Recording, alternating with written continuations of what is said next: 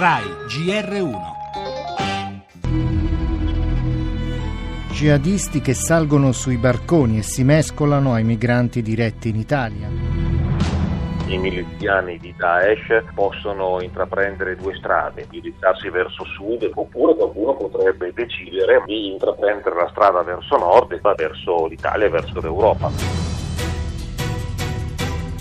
La politica del governo è ineccepibile sia per quanto riguarda la Libia che per quanto riguarda il controllo costante, aumentato dai porti agli aeroporti, come vedono tutti gli italiani, che è in atto in queste ore.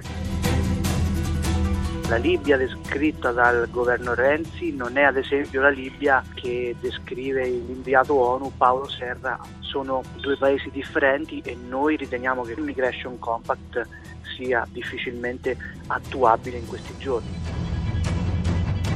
nostro paese è in pericolo da quando ha iniziato a partecipare a missioni di stabilità della pace e della lotta contro il terrorismo. Questo lo sanno i terroristi, ma lo sappiamo anche noi. Io ritengo soprattutto che i libici debbano chiarire chi sono i libici, visto che vi sono tante realtà diverse ed è difficile che loro si mettano prima di tutto d'accordo.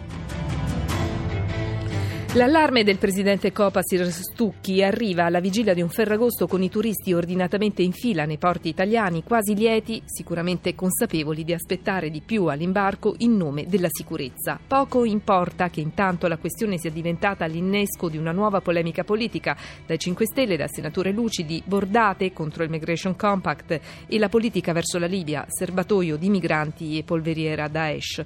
Pronta la replica del presidente della Commissione Esteri di Palazzo Madama Casini.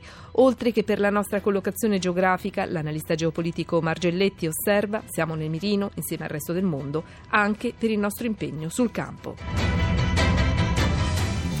E di allarme terrorismo e offensiva contro l'ISIS parleremo ampiamente con gli sviluppi in Siria e Libia. In primo piano nel nostro giornale anche Rio con il trionfo di Paltrinieri, oro nel 1500 stile e il bronzo di Detti. Successo degli azzurri anche nel tiro a volo. Rossetti conquista il podio più alto. Economia, dopo i deludenti dati sul PIL fermo, si guarda alle prossime mosse del governo al lavoro sulla manovra. Ne abbiamo parlato con il vice ministro Enrico Morando. Ancora è scomparso a 95 anni Ettore Bernabei, storico direttore direttore della RAI. Infine il cinema con il Festival di Locarno che punta sui giovani.